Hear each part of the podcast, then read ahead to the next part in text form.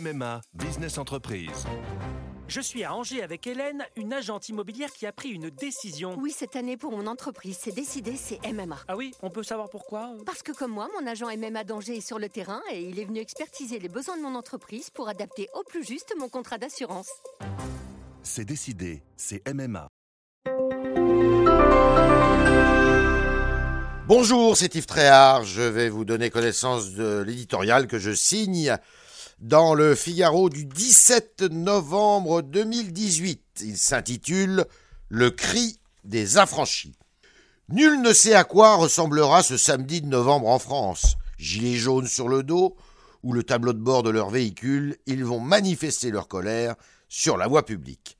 Via les réseaux sociaux, ils ont vu le coup de gueule de la Bretonne Jacqueline Moureau, accordéoniste musette, signer la pétition de Priscilla Ludowski, vendeuse de cosmétiques à distance, entendu les alertes de Christophe Chalençon, forgeron dans Vaucluse.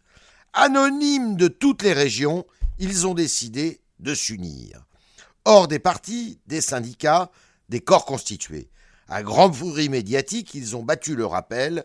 Seront-ils entendus, suivis? On le saura dans quelques heures.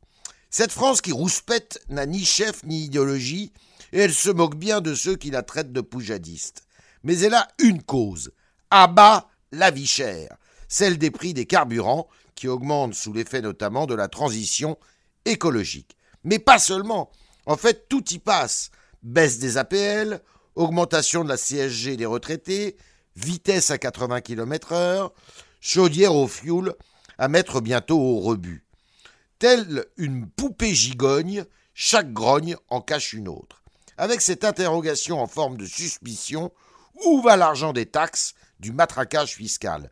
Et cette injonction arrêtez de nous, vous avez compris. Le chef de l'État et le gouvernement sont sur le banc des accusés. Emmanuel Macron a reconnu mercredi soir qu'il n'avait pas réussi à réconcilier le peuple français avec ses dirigeants, sans aucun doute. Il paye un manque euh, d'humilité certain dans sa façon d'être et d'écoute du pays réel. En retour, il essuie donc le cri de gens qui réclament considération et compréhension. Mais ce mouvement ne s'explique pas uniquement par des décisions politiques maladroites et injustes. Emmanuel Macron n'est pas le seul sur la sellette. Depuis 30 ans, la défiance vis-à-vis des gouvernants ne cesse de grandir. Elle pousse de plus en plus de Français à s'affranchir des formes d'expression politique traditionnelles. La colère des Gilets jaunes vise au fond tous les partis.